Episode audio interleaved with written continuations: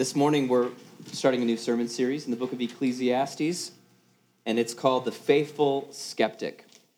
The Faithful Skeptic, Ecclesiastes for Modern People. I'm very uh, excited about this series, um, and uh, would like to talk a little bit about ice sculptures made from chainsaws. Have you ever seen someone take a, take a chainsaw and, uh, and create a beautiful ice sculpture with it?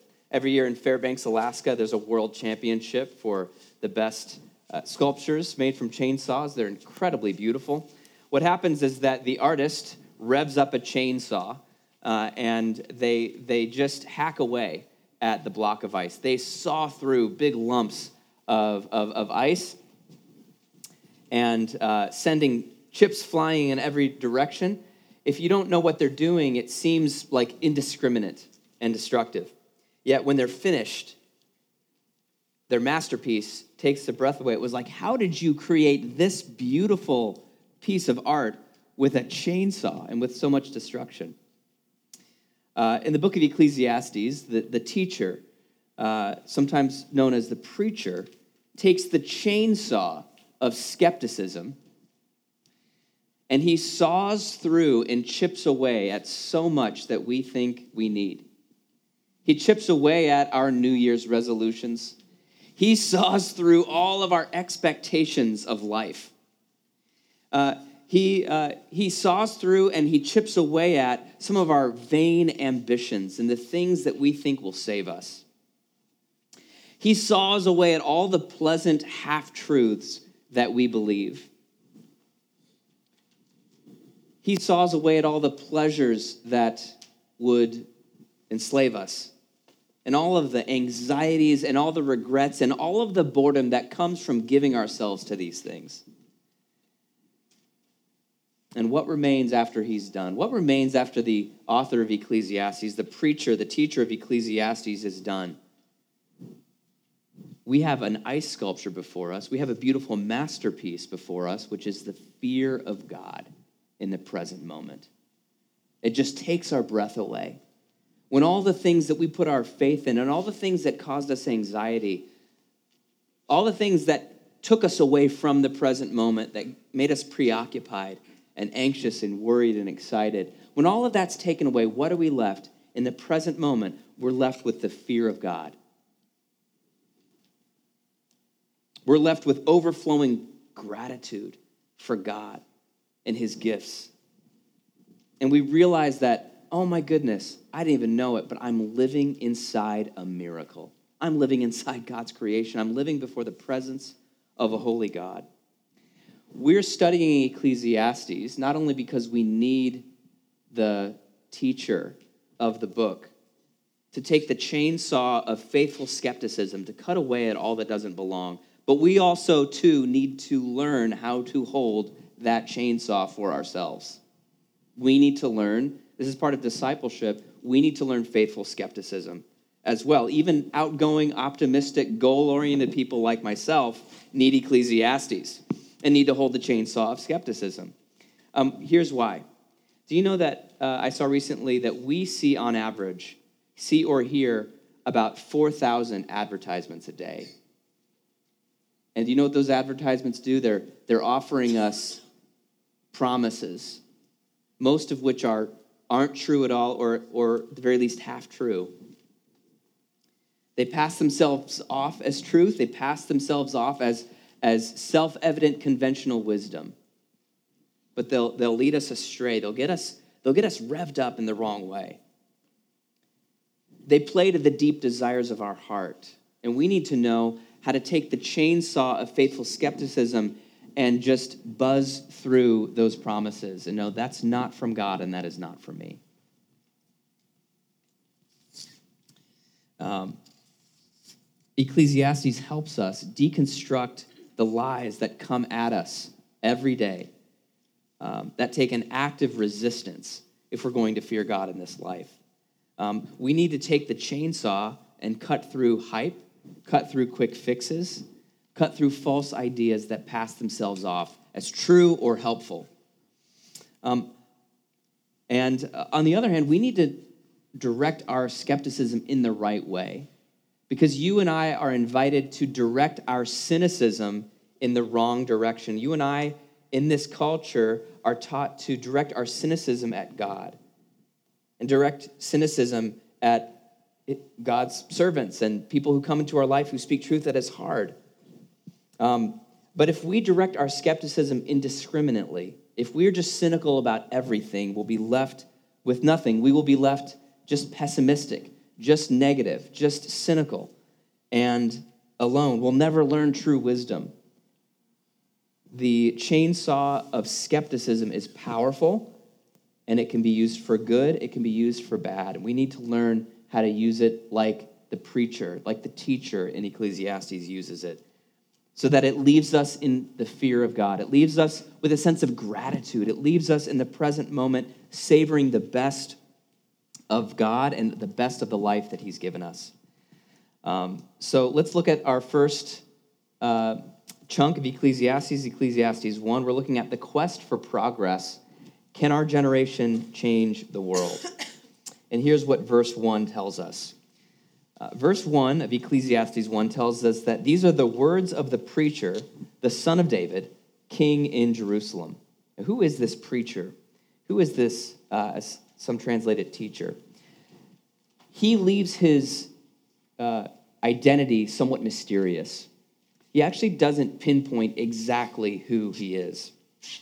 Um, he calls himself uh, the son of David, or the, the, the the writer calls the preacher the son of David, king in Jerusalem, but he's not given a proper name. This could refer to Solomon. Solomon was one of David's sons who did reign in Israel during the Golden Era. Um, and um, Solomon's life experience is certainly reflected in the pages of Ecclesiastes power, wealth, the accumulation of servants.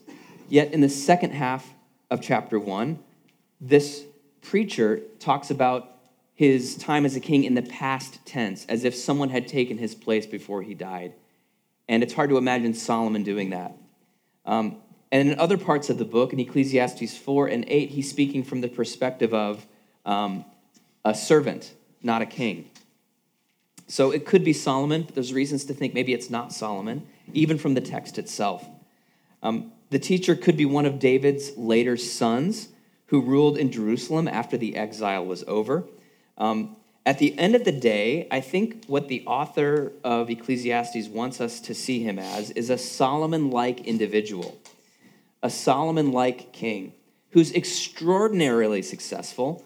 Uh, one pastor likens this book to the autobiography of the most successful person who's ever lived. The autobiography of the most successful person in the world, and it's written at the end of his life with all of the choice lessons.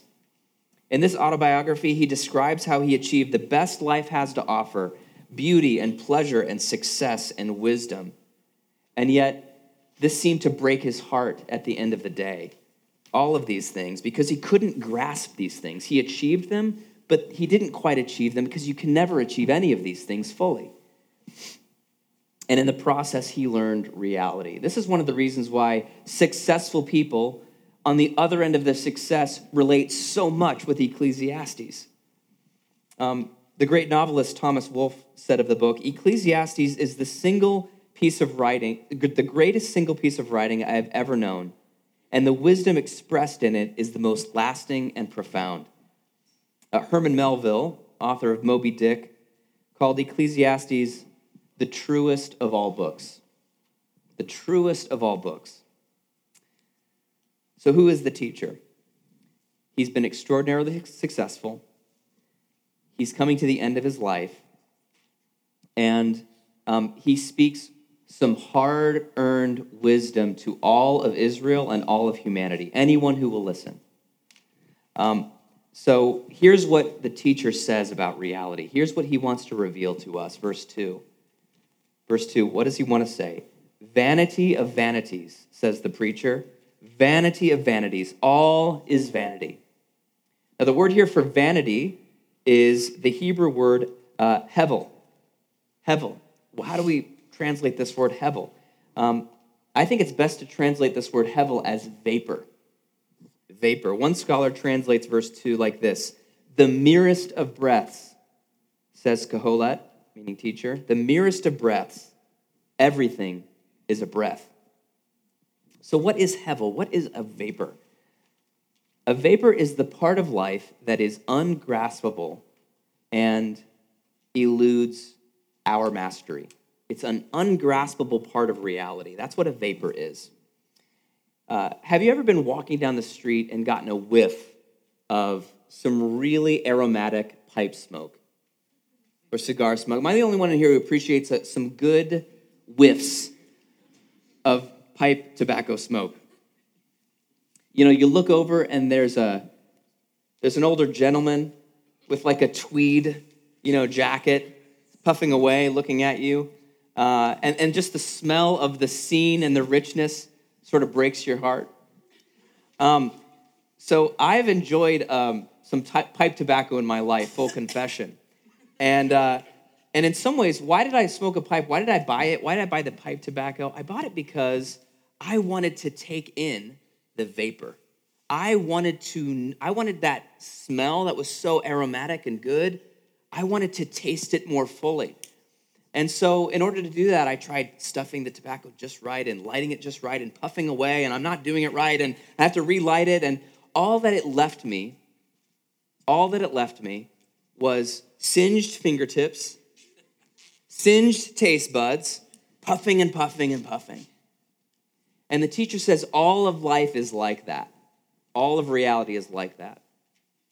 You get a whiff of it, you get a whiff of pleasure, but then you try to go after it, you try to grasp it, you try to take it in, and it like doesn't satisfy. A success is like that. You get a taste of success, you start going after it, going after it. You're like, I want more of this. And all that it's left you with is singed fingertips and puffing away and and, and ex- exerting yourself, trying to get to something you can't quite grasp. Love and friendship is like this. You're like, oh, this is going to be a good friendship, or oh, this is a great love interest, and you go further after it and further after it, and you just, it, it you can't grasp it. it it's uh, sort of is a moment that passes.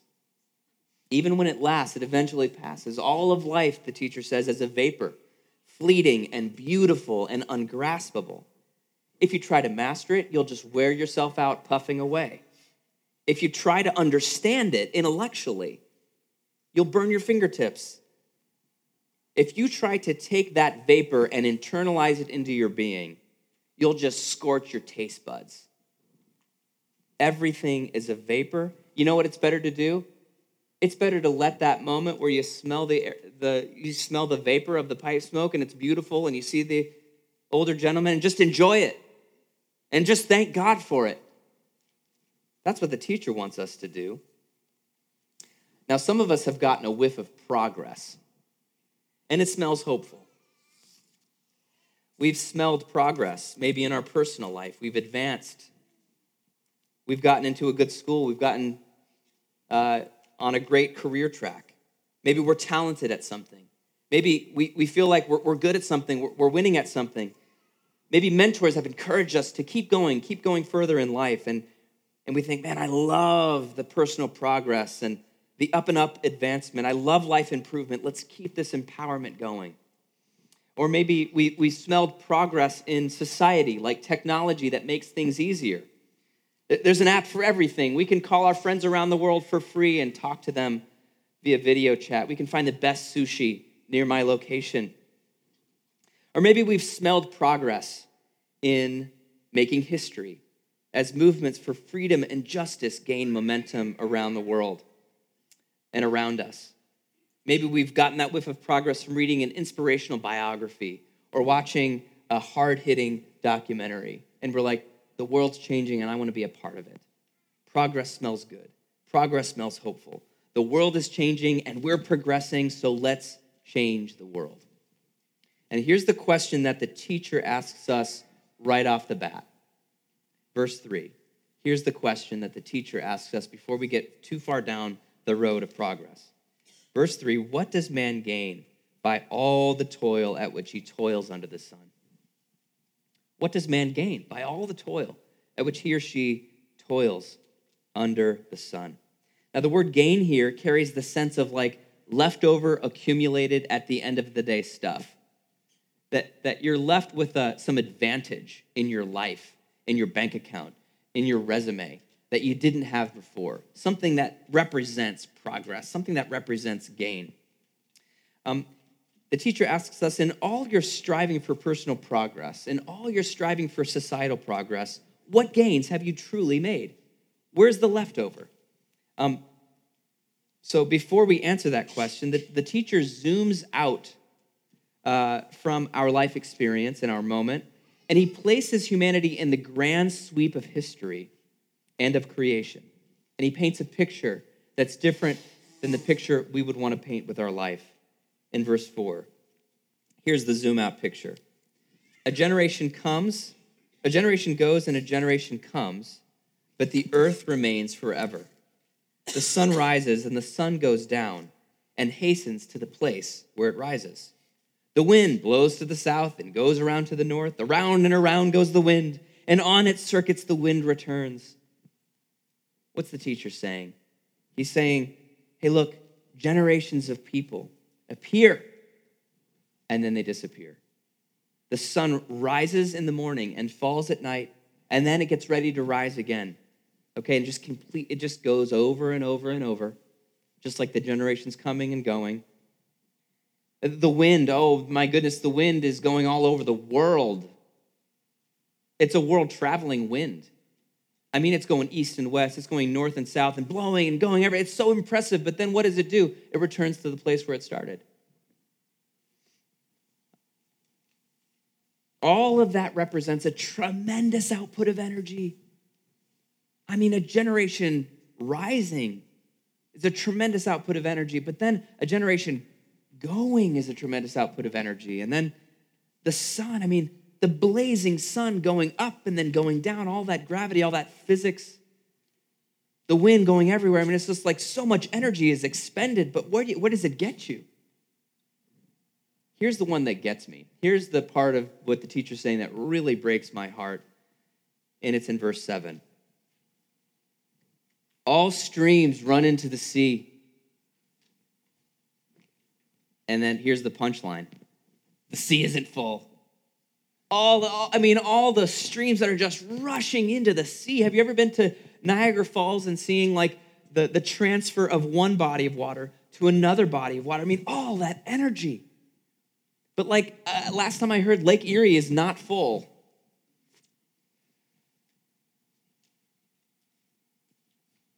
The teacher is bordering on mockery for anyone who believes in progress. Verse 8 drives home the point all things are full of weariness. All things are full of weariness. A man cannot utter it. The eye is not satisfied with seeing, nor the ear with hearing. So, what's the teacher saying? The teacher's saying, in short, that we've chased after progress and achieved exhaustion. We've chased after progress, and where has it gotten us? What's the gain? What's the advantage? Exhaustion. That's what you get. You're just like the white water rushing into the sea. The sea doesn't really fill up. Um, but, but you've expended lots of energy. We're like those rivers. We're like the sun. We're rising in the morning with hope and then only to set and get tired in the evening, only to do it over again. We're like the wind, jet setting around the world with fury and purpose, only to return to where we started. And where did it get you? Where did all the world travel get you? Last week, uh, Anne Helen Petersen published a widely shared article on BuzzFeed News called How Millennials Became the Burnout Generation. Have you seen this on Twitter? How Millennials Became the Burnout Generation. Uh, Petersen is attempting to answer the question why have the basic tasks of life become nearly impossible for so many in her generation? And one of Petersen's insights is that from early on, the millennial generation has been, and I'm quoting now, trained, tailored, primed, and optimized for the workplace. The millennial generation has been trained, tailored, primed, and optimized for the workplace from childhood. Seeking employment that reflects well on your parents, employment that is impressive to your peers, and work that you're passionate about. Um, and uh, she says this We didn't try to break the system, we tried to win the system. And how did they try to win it? Perfect grades.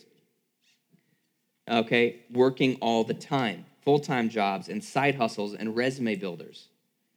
Okay, personal brand management via social media, which is now integrated into your job search. And constant self optimization in search of your best self. Your best self. And where does all that get you? Where does all that work get you? Um, in Petersen, Petersen's words, she says, It got me this the feeling of accomplishment that follows an exhausting task never comes. The feeling of accomplishment that follows an exhausting task never comes. And she cites psychoanalyst Josh Cohen, who says this The exhaustion experienced in burnout combines an intense yearning for the state of completion with the tormenting sense that it cannot be attained, that there is always some demand, that there is always some anxiety or distraction which can't be silenced. You feel burnout when you cannot free yourself of the nervous compulsion to go on regardless. That's what burnout is. You always feel like you're supposed to be accomplishing something. And at one point, she says, in grad school, she adopted this mantra everything bad is good, everything good is bad, meaning everything good, enjoying the moment, is bad. But everything bad, working until you're exhausted, is good because that's what will get you what you're, where you're supposed to go. What is Petersen doing? She's putting into words, into contemporary words, these 3,000 year old bits of insight from the preacher who says, all streams run into the sea, but, but it's never full. The work's never done. You're never quite optimized. The, the next generation spent all this energy to optimize themselves into the perfect life, yet now the basic tasks of life, like registering to vote, are like out of reach. There's nothing left.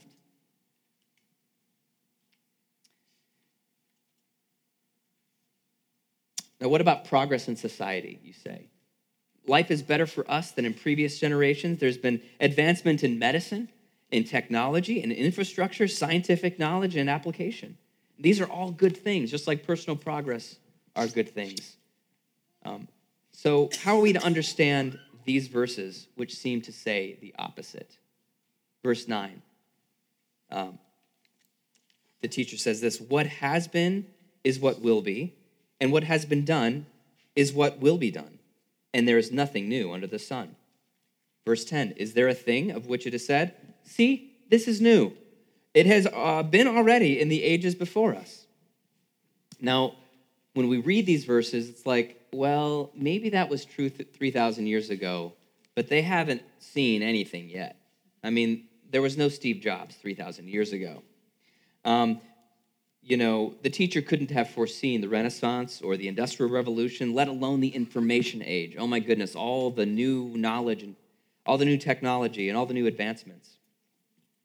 But even the teacher himself made new things. In chapter two, he talked about a new irrigation system that he engineered and uh, irrigated his trees with. So he created, he himself created new things. And he tells us about it in chapter two. Um, so here's what he's doing he's writing a poem, and he's doing what poets do, which is they overstate their case in order to make a point. Um, human beings always have and always will create new things. But here's what the teacher's saying where does it get you? Where does it get you? Where has it gotten us? Where have the advancements gotten us? There's been a lot of good things. Um, where did the teacher's irrigation systems get, get him? Well watered trees, but like, did that satisfy the desires of his heart? It didn't. We think they will. It didn't give him meaning, purpose, freedom, or connection. It didn't gain him the most important things that all humans want. It just gave him new means, and that is true in our day. French philosopher Jacques Ellul brings the point home when he says this the first great fact which emerges from our civilization, he's talking broadly about the modern age, is that today everything has become means. Everything has become means. There is no longer an end. We do not know whither we are going. He continues, We have forgotten our collective ends and we possess great means. We set huge machines in motion in order to arrive nowhere. What gains have we made as a species with our technology? Has it helped us gain meaning and purpose and connection and freedom? Let's talk about Steve Jobs for a minute. He set out to change the world. He talked about it all the time. Do you want to sell soda water? You want to sell sugar water? You want to change the world? That's what how he recruited one of his top executives. And he certainly did that, didn't he? Okay? By giving us this little device. He changed the world, did he not? Um, and it's and it's so impressive these smartphones, these little computers. I can talk to my friend in Germany just right now. I can FaceTime him. I'm not going to. Um, but but to what end? Has this changed our life for the better? I want you to think about that. Because this did change the world. And to a certain extent, this is new. See, this is new. Um, here's uh, what Jean Twenge says in her Atlantic essay um, Have Smartphones Destroyed a Generation?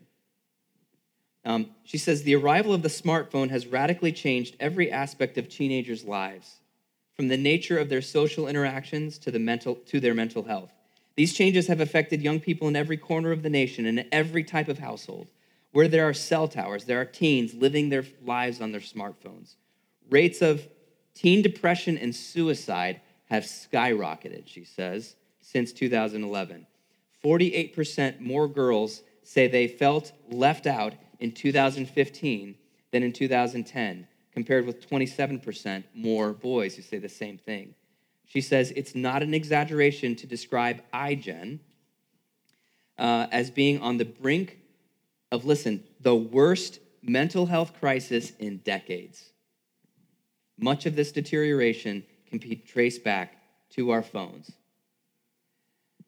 Now, look, it's easy to dunk on Steve Jobs, isn't it?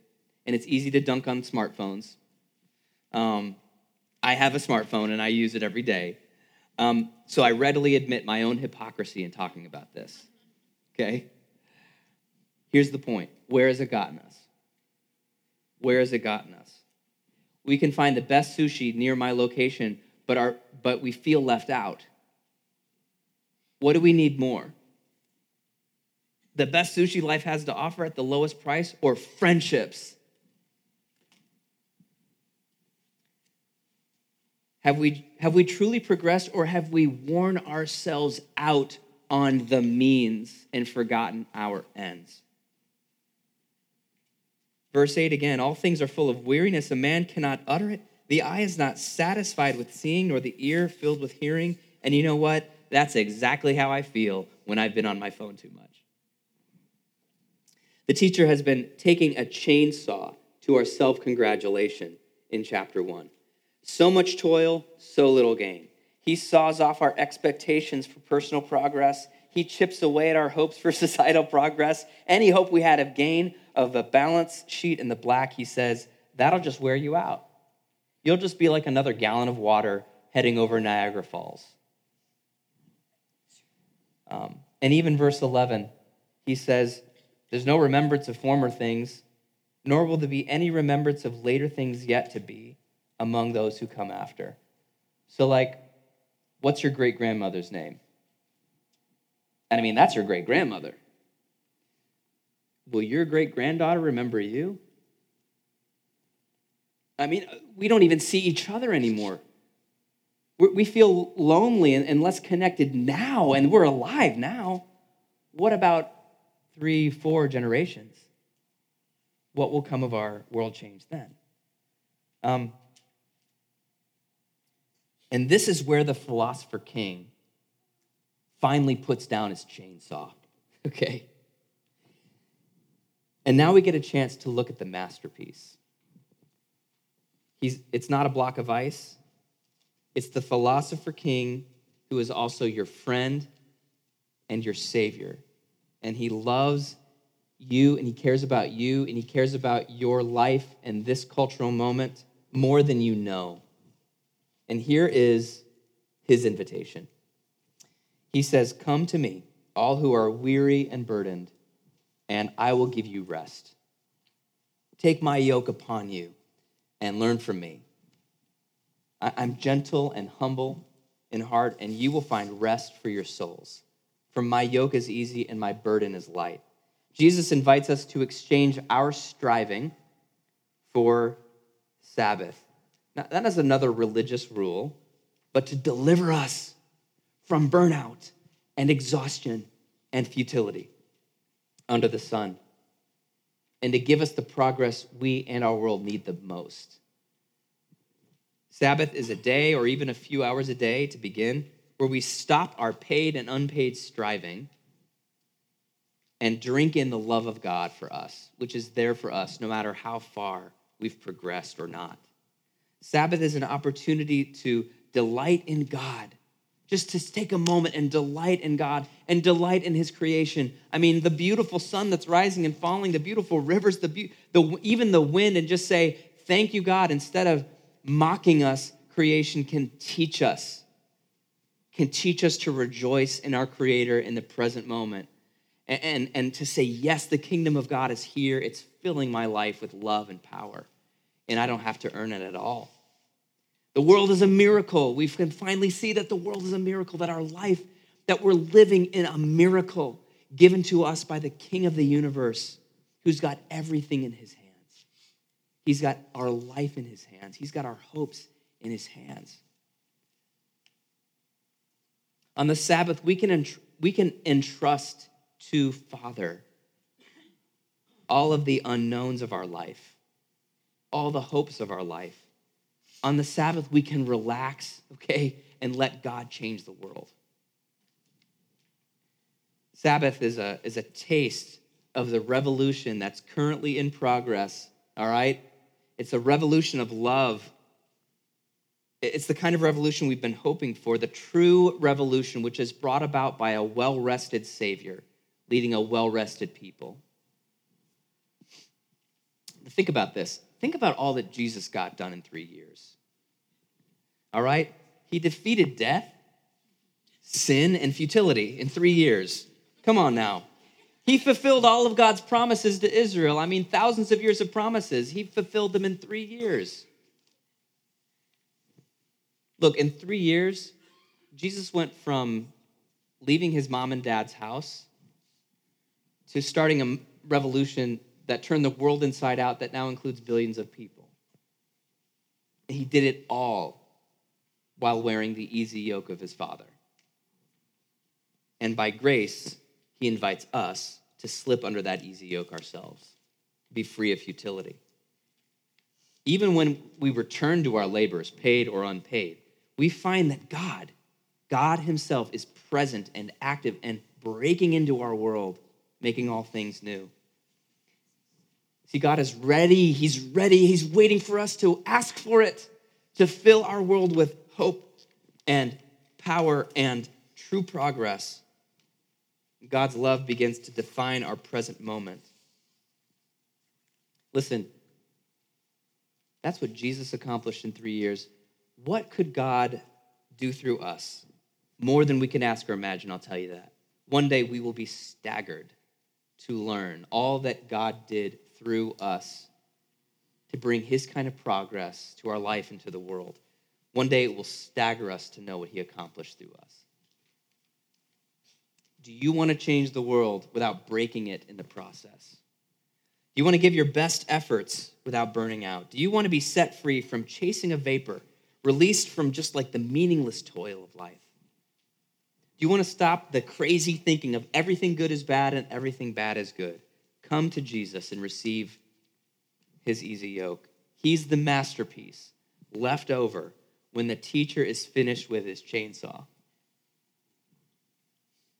So let him take your breath away and give you back your life. In the name of the Father, the Son, and the Holy Spirit. Amen.